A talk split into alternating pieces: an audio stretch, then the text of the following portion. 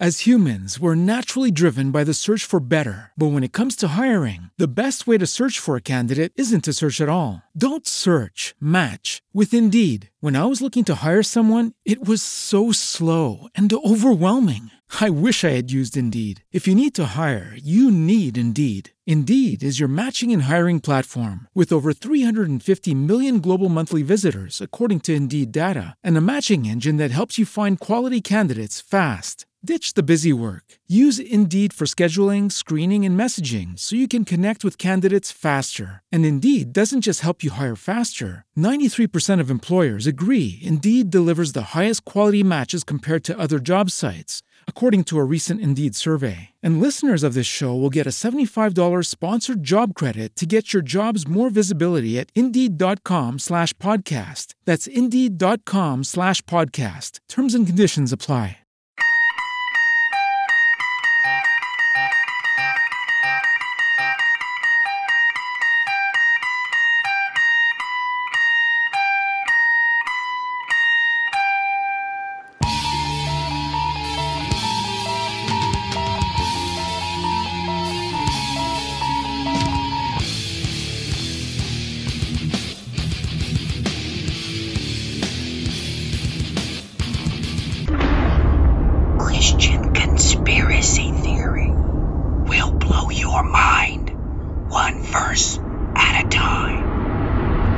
Welcome, ladies and gentlemen. Welcome to the program. We are your host, Aaron and Matthew Miller. Today, we're going to do a part two to the House of Rapha. We're going to delve ever deeper into these remnant of the Rephaim as mentioned in the biblical text. So you can delve into history and look at the mythologies, and you can come to a pretty good reckoning in your mind that what the Bible says in Deuteronomy chapter 17, uh, verse 6, and 19, verse 5, that, uh, well, even Matthew 18 and uh, 2 Corinthians chapter 12, that a matter must be established on no fewer than two witnesses. Now, when you look through the historical mythologies, boy, does this kind of ring true. You can't believe everything that you read in the mythology, but you realize, well, let's just take the universal flood. All mythologies speak to this. When you get past the two, you realize that once you've established two witnesses that are giving you a chronology of sorts, that probably is from a historical activity uh, being proved there. But we have to come to grips with this second incursion who, what, where, when, why. Certain things had to have happened. Yeah, and I recently came to the conclusion that, I mean, we were talking the other, I mean, on a previous show, it seemed, it, it came off as seeming that if there was a survivor of the flood, this was to underroot the concept of a second incursion.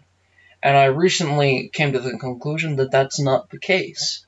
That both could happen, have happened. That there could have been a survivor Nephilim from the flood and a second incursion. And they came, both of these come hand in hand.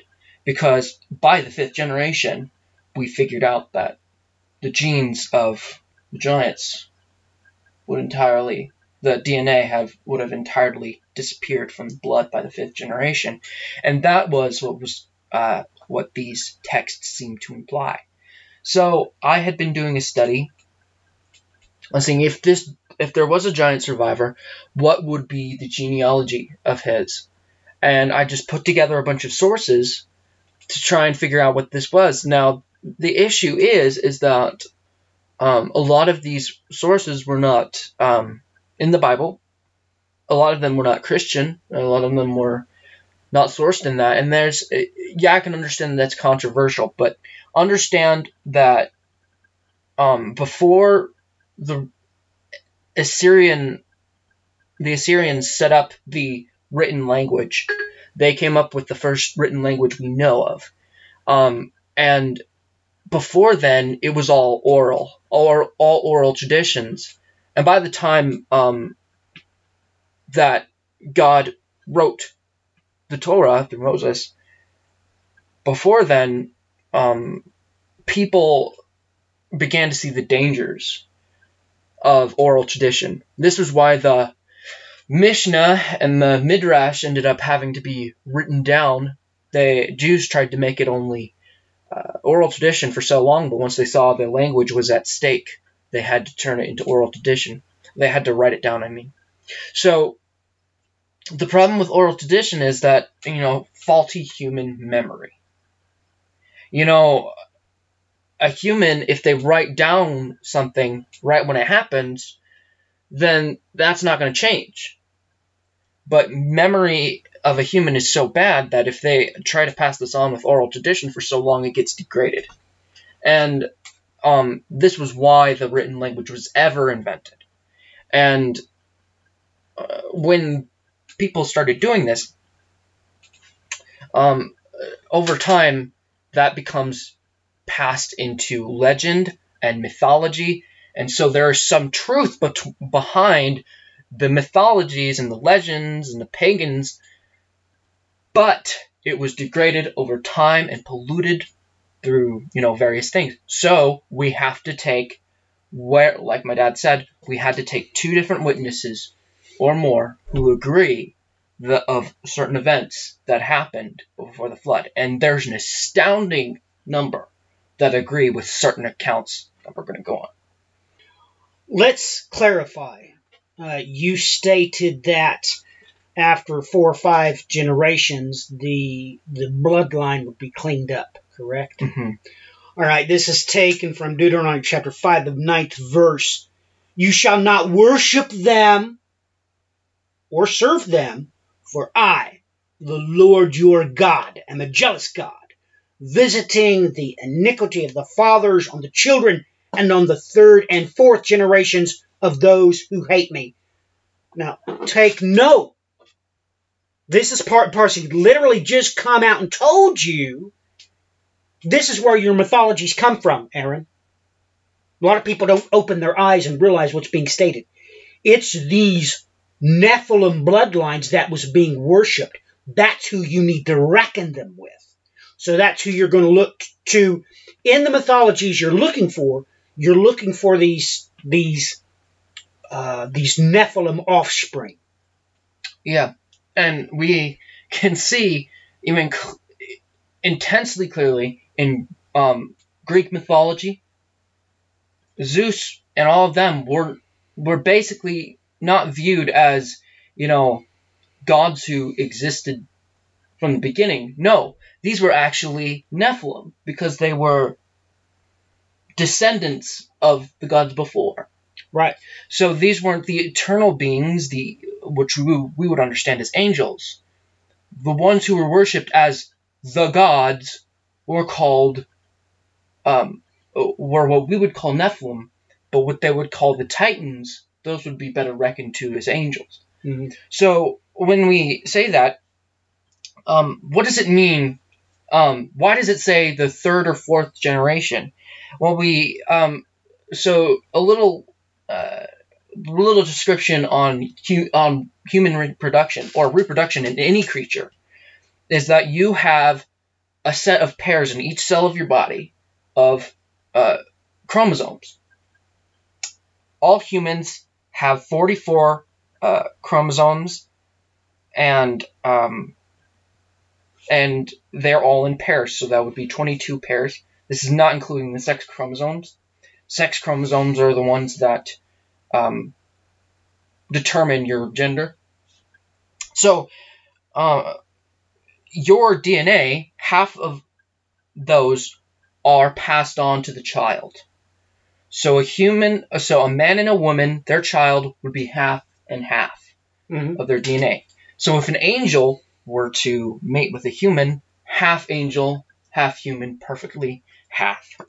Right. So that would mean that the uh, that a Nephilim would a first generation Nephilim would inherit 22 from the angel and 22 from a human. Correct. So the second generation would have um, 22 from the angel. Uh, the second generation would, if you divide 22 by 2, they would only have 11 genes. Right. Div- uh, divide it by 2 once again, and um, we have third generations. 5.5. Mhm. So um, basically, they would only have 5 genes from the father. Right. Divide that Correct. by 2. Fourth generation, Fourth generation. two po- so basically only two um, Only genes two. less and divide it by two for the fifth generations Bingo. one so like by the fifth generation There is no pairs. It's, No. it's past that point. yeah there's the, the the dna would be entirely lost in that and then if we take into consideration who nimrod was why he was it would say he began to be a giant then things start making sense On top of this, Aaron, you have to understand that this is how even we do certain classifications in this very country. Now, you have to realize that even with Native American Indians, you still qualify for benefits until you're one eighth Native American Indian. Okay? Literally a different way of saying what you just stated. Once you get past that fourth gen, you're past the point of being able to divide by two and having a full set of pair of the angelic.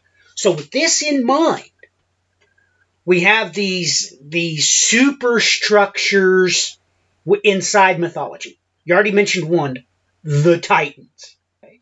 Then you have what you refer to as the gods, and of course, the further on down the line you go, you wind up with heroes, what they call the hero myths demigods which is demigods.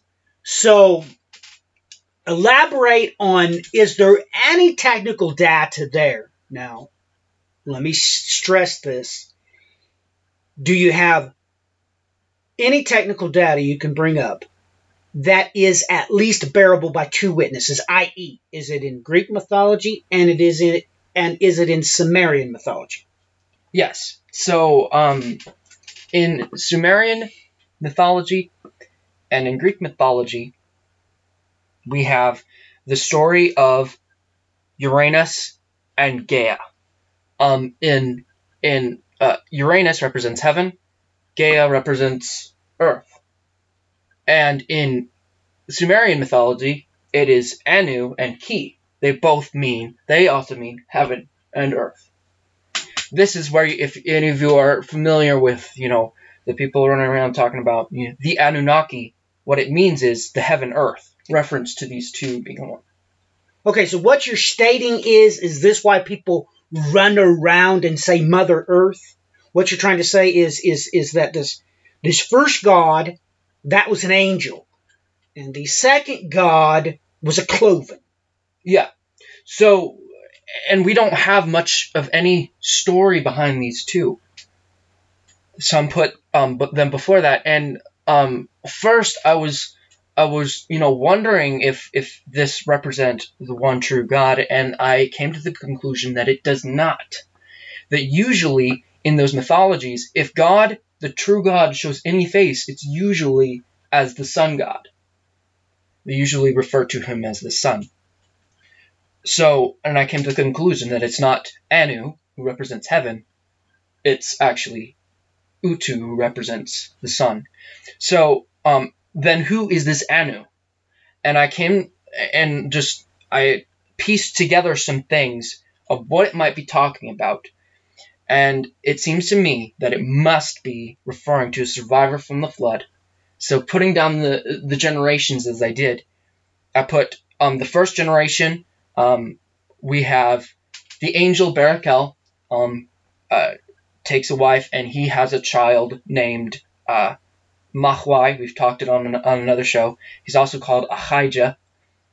Um, this is the father of the survivor, and we will refer to this this giant as the survivor. He was, as far as we know, we doubt he was on the ark, um, unless if he was actually if he was only in the womb. So we established that he must have been in the womb, this child.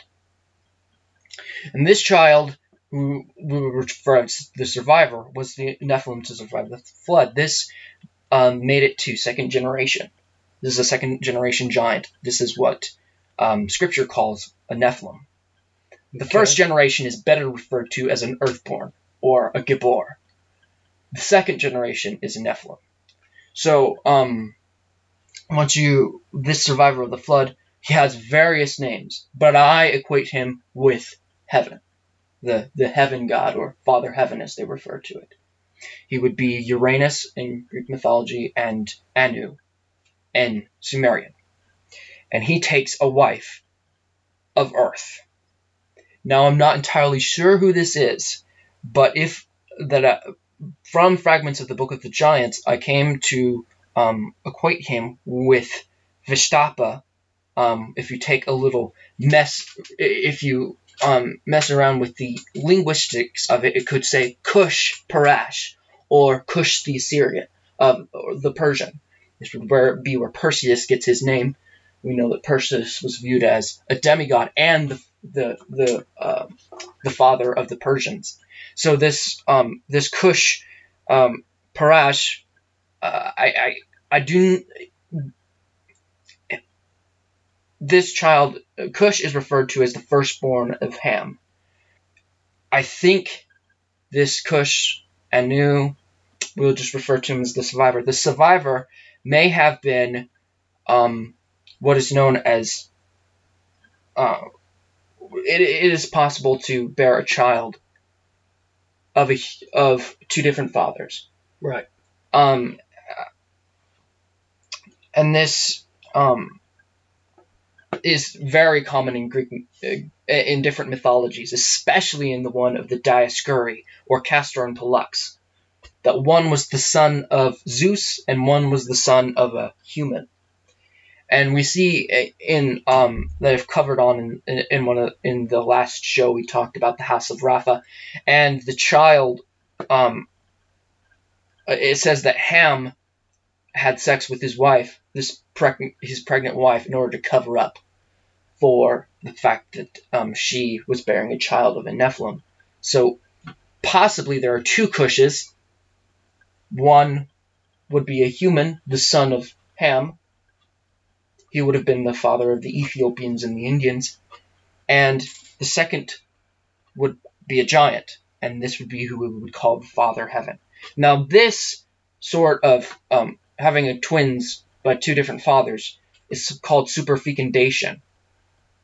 And um, you can look into that, but it is very common um, in, especially Hellenism, um, like with with um, like I said with Castor and Pollux. So it's possible that that's what was going on. I have not been able to connect things, but uh, for sure. But um, let's go ahead and uh, jump into what the scripture has to say about Nimrod. Um, in Genesis chapter 10, verse 8, we are given the first um, very strange wording. Okay, so first it, it gives the sons of Ham, uh, of Cush, as uh, Seba, Havilah, Sabta, Rama, and Sabteka, and then it gives the sons of Rama, Sheba, and Dedan. And then it moves on to say Cush became the father of Nimrod. So it separates Nimrod from all the others, and I've not seen this sort of thing in gene- genealogies in the Bible before, because usually whenever it does that, it will still name the person within the list of all the others. So it would, right. it would it would still name Nimrod among them, then would go on to explain. Then would go on and elaborate, but that's not the case here it, it, separates Nimrod very clearly, and it's a very strange wording. So most translations would say Cush became the father of Nimrod. He began to be a mighty one in the earth. He was a mighty hunter before Yahweh. So um, this is a faulty translation, which is why I rely on the Greek. The, we, here we have the Thomson that says Cush begat Nimrod. He began to be a giant on the earth. He was a giant hunter before the Lord God. For this cause, they say, like Nimrod, the giant hunter before the Lord, the beginning of his kingdom was Babylon and Uruk, Akkad, Calneh, and the land of Shinar. Let's clarify for the listener, because I'm sure people uh, perked their ears up when you said that. What do you mean this is a faulty translation? You're saying that the Hebrew is wrong? No. See, in in the Hebrew it says Gibor, hunter. Okay? Gibor can be translated as a mighty one, but it's also the main Hebrew word for a giant. And so Okay. this is a faulty English translation for what's being said. And going to the Greek, the Septuagint, now we understand what the Hebrew was meant to be translated and understood as. Okay, gotcha. So Gotcha. the giant so here we're given that he's a giant hunter okay and this is a big problem. Most people who think of nimrod they think that he was the one who built the tower of babel. Why do they think that? Because um, it says that his king, the beginning of his kingdom was in babel in hebrew in babel. Well just so you know people babel is the lead hebrew is the hebrew word for babylon. And we see in the greek instead of interpreting as it, it as babel it says babylon the full name. But even still, we go on to hear that it says he was a giant hunter. Yes. And that implies he's making a conquest. Of giants. He is literally look, this is just like a lion hunter or a deer hunter or a bear hunter. Nimrod was targeting and hunting down giants. Yeah, and you see that when it says the beginning of his kingdom was in Babylon and Uruk and Akkad and Calneh and Shinar, here we see it's not that that's not true. He's not building anything. He's Right. taking. He's taking. And so this is uh, so he took the kingdom of Babylon from someone else. And who do we think that is? It's a giant. Who is this giant? Various names are given to him in different mythologies. He is Kronos. He is um, Baal, Belus. You have multiple different names. So we will will refer to him as the tyrant. Nimrod himself is given multiple different names in different stories and different, different things Okay. um, such as Zeus and Hayk among the um, Armenians, but we will just refer to him as the hero. Okay, let's clarify here. So you're saying that the event horizon is Noah's Ark. Yes. So the first gen of Nephilim there, we're giving that the title of survivor. hmm And then this survivor has a child. This child we have labeled the tyrant. Now, with that being stated, you have taken a complete step in the totally opposite direction. You have given Nimrod the place of the hero. Hmm This is the hero myth. And in this one, the biblical text, you're calling that hero Nimrod, and he has usurped the power and the kingdom from his father, which was the tyrant. Yes, the tyrant, who So- in Greek mythology you would call Kronos. The hero in that place is Zeus. But Zeus, um, you, I mean, you couldn't take all Greek mythology and say that Zeus is Nimrod because you know they just put di- just paste different names on different things. Right. So who would we call the tyrant? The Bible gives us one name for sure. And this appears in Isaiah chapter 14 verse 12, believe it or not. So I have referred to this as the name of Azazel. I have once again reconsidered. Um, this is the verse that says um, in in your um, in the WEB, how you have fallen from heaven, morning star, son of the dawn. Okay, so some translations will say Lucifer. The Hebrew word there is Halel, and it says Halel, shun, son of Shachar. Shachar means the dark one, and interestingly enough, Cush means the same thing. It means blackness. So I think that is the Shachar is refers more more like a title than anything, referring to the Cush, the dark one. Now this refers to even uh, this refers to pagan mythologies as well. So this um, Isaiah in this passage refers to pagan mythology multiple times. Why would he be doing this? God is telling you there's truth behind it, but it's hidden. So, um, so here we're told that it says, You said in your heart, I will ascend to heaven. I will exalt my throne above the stars of God. I will make, I'll sit on the, the mountain of assembly in the far north. The word for north is Sapan and referred to the mountain of the north. And this refers to the Baal cycle. In, in the story of the Baal cycle, Baal usurps the kingdom of his father El at the top of Mount Safan or Sapan.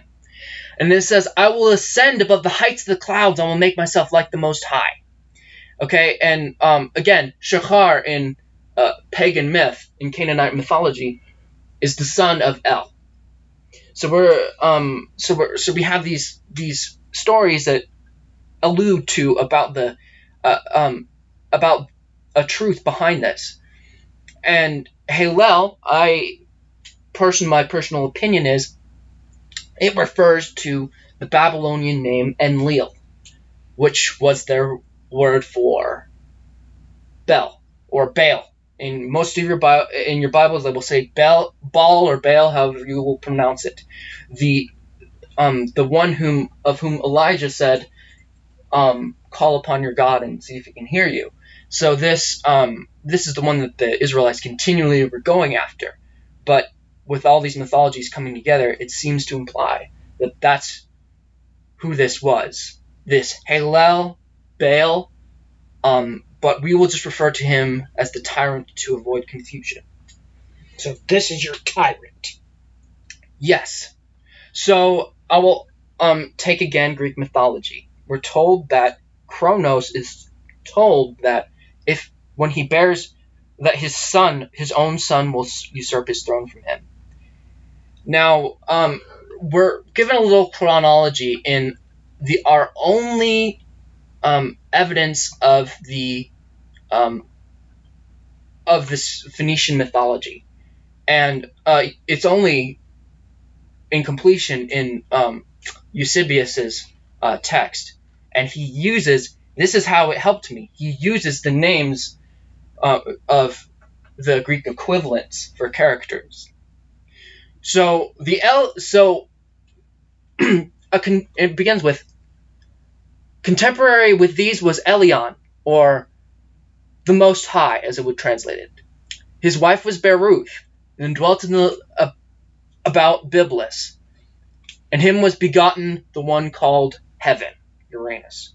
So that from him that element by which over us, by reason of its excellent beauty, is called Heaven, and his sister of the same parents who was Earth, and by her beauty the earth was called by the same name.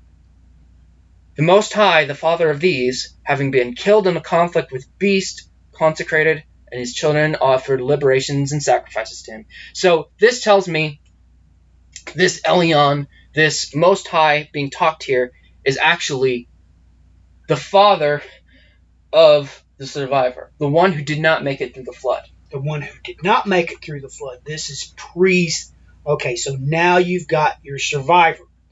Yeah, the the one before the flood, this one who which the text refers to as Elion, this one um, it says that he died with in a conflict with wild beasts. While we take from the book of the giants that it says that he was fighting with Leviathan right. and was killed. That's what the angels actually did come down and made and overthrew their minds to make them kill each other. Yeah.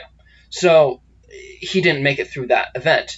So, but his son here, Uranus, takes a, a human wife who's referred to as Earth. And then it says um, he became the father of El or Kronos. This is tyr- the tyrant. So let's get this. This is clear that it's referring to the tyrant. Um, so then we move on and it says, um, but when the tyrant arrived at man's estate, acting by the advice and the assistance of Hermes Trismegistus, who was his secretary, it says, in exact words, he opposed himself to his father, the survivor, that he might avenge the dignities which had been offered to his mother. Um, so here we're told that this tyrant is in, has the assistance of some secretary called Hermes Trismegistus. Now, by Hermes, you're talking about Mercury. Yeah. Okay, all right. But it says a very strange title here. Trismegistus in Greek means the three times great. So, um, a lot of Christian historians believe that this was this referred to. Um, it was generally understood that Hermes Trismegistus was the um, king of Egypt, and that he was a priest king. They referred to him as, and he um, they believe and some Christians believe that somehow he prophesied to the Trinity by saying the Trismegistus, but we're not sure entirely what it means. There's so many different you know arguments to what this name, this title means. You can look into that. It's big in Hermeticism, but um, this is the a certain figure who later on in this text is referred to as equivalent with the Egyptian Thoth, the god of writing and wisdom.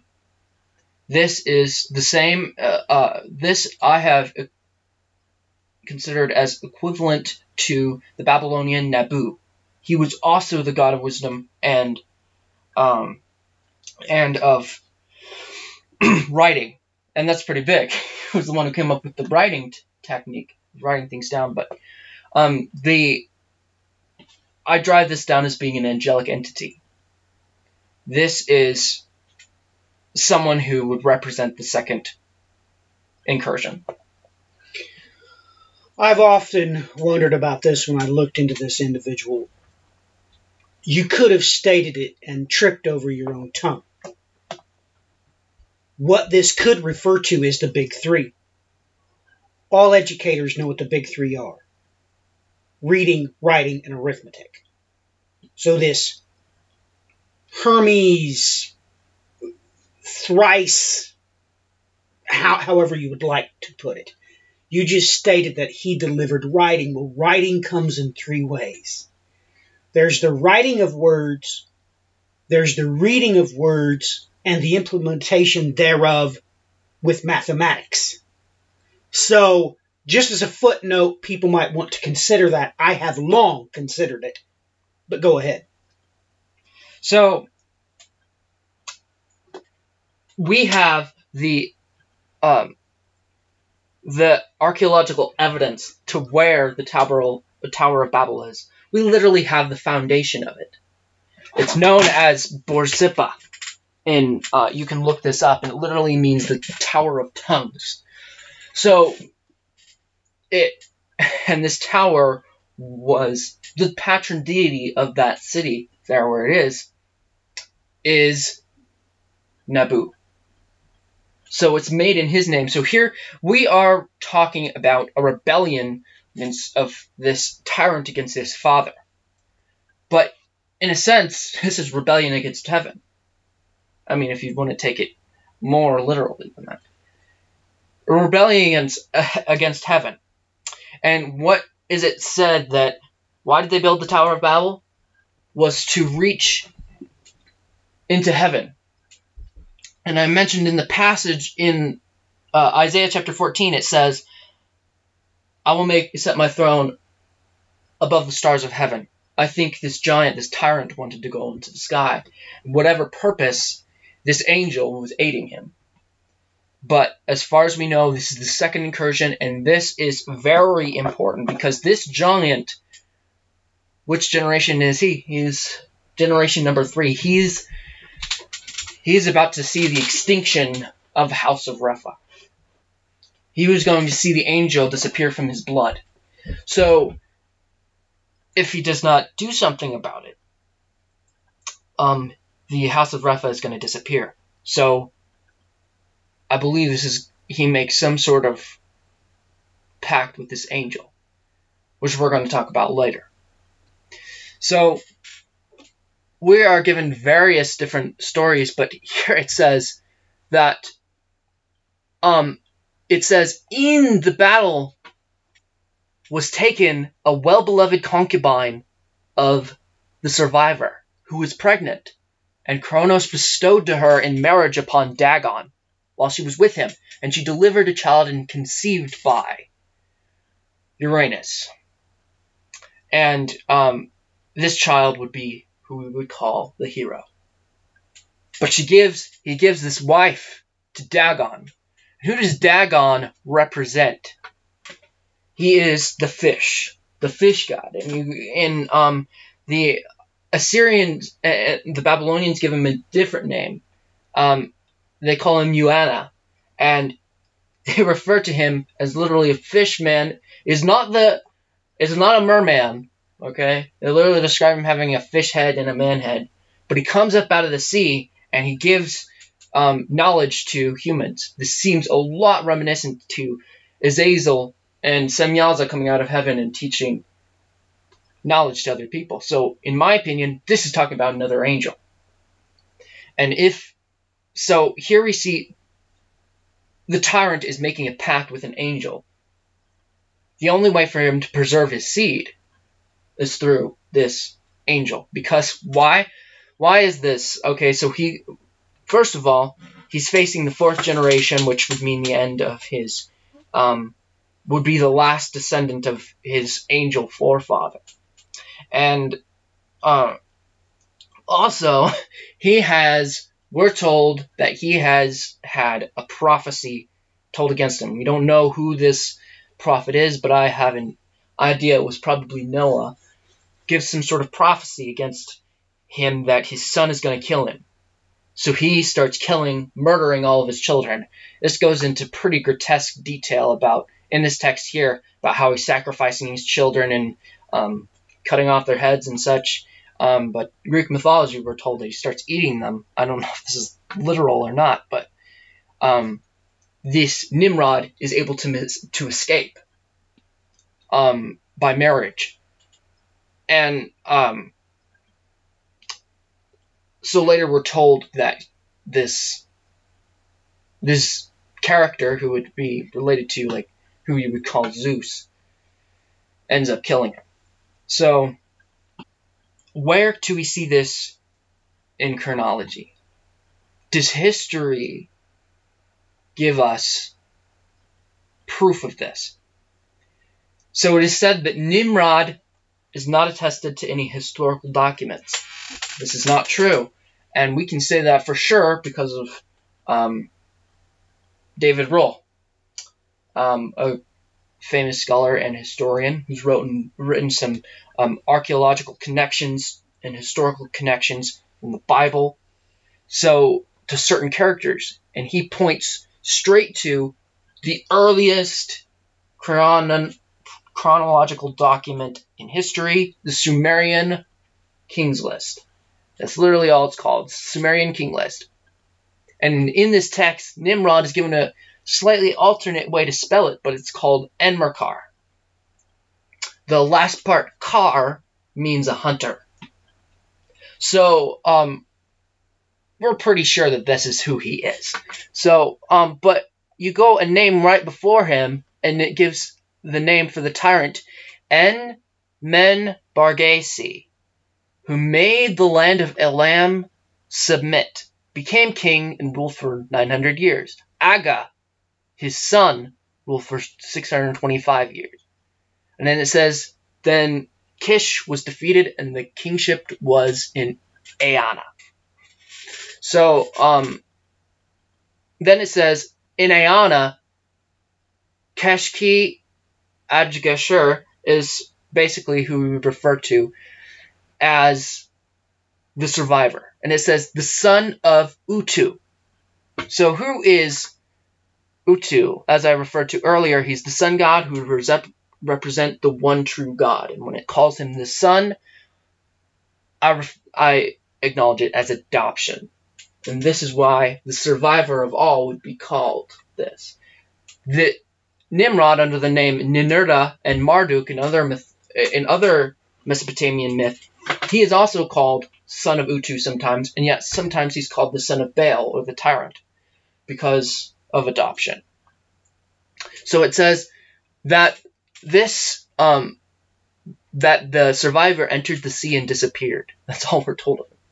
then it says Enmerkar, his son, became king of Uruk. He built Uruk and became king and ruled 420 years. And it goes on. And it says um, that Lugalbanda, the shepherd, ruled for 1,200 years. Dumuzid, the fisherman, whose city was, Ku, whose city was Kurura, ruled for 1,000 of the year, 1,000 years. And it says he captured the tyrant single-handed. Gilgamesh, whose father was a phantom, the lord of Kulaba, ruled for 126 years. So we are given some really interesting names here. But it really helped me connect that we are told that um, Lugalbanda, we see in another text called um, uh, in another text called Enmerkar and the Lord of Aratta in its sequel, we are told that um, Lugalbanda is one of Enmerkar's generals, not his actual son, but one of his generals, and we see here that he succeeded him in the kingship. So let's. I have another text here from. Uh, it's known as the Chronicle of John of Nikiu, and it's basically a Ethiopian text, um, originally written by a guy, a bishop in Egypt. There's some things I don't agree with in this thing, but it gives us some very interesting connections. Kronos, who's of the giant race of Ham. So this translation here will say Shem because of a, translator uh, altered it, but it actually does say Ham in the actual text. But he altered it for the reason that it says the firstborn of Noah, and we know that Shem, that Ham was actually the youngest son of Noah. So this is kind of an interesting wording here, and it says. Thus, he was named after the first planet, which was Saturn. He had a son named uh, Dom, basically Dominus, which means Lord. That points us also to Baal or the tyrant. He was a warrior, warrior, a redoubtable man, and a slayer of men. He was a ruler of Persia and Assyria. He married an Assyrian woman named Rhea. Rhea, the wife of Kronos, or the tyrant. This Rhea we are told that she's an Assyrian, which is what connected Asher. Which what which directly plugged you in. Now you're into the Assyrian rising. Yeah. We are told that Nimrod's kingdom is Assyria later in the scripture. And yet we know that Asher was a descendant of Shem, not Ham. How is this a mixture of the bloodlines? So it seems like Asherah literally Asherah appears as a as the queen of heaven in other parts in scripture. Right. Of course, from degraded um, mythology over time, but it literally means it's a feminine form of Asher. So it tells us that she was an Assyrian, which gives us direct connections to why.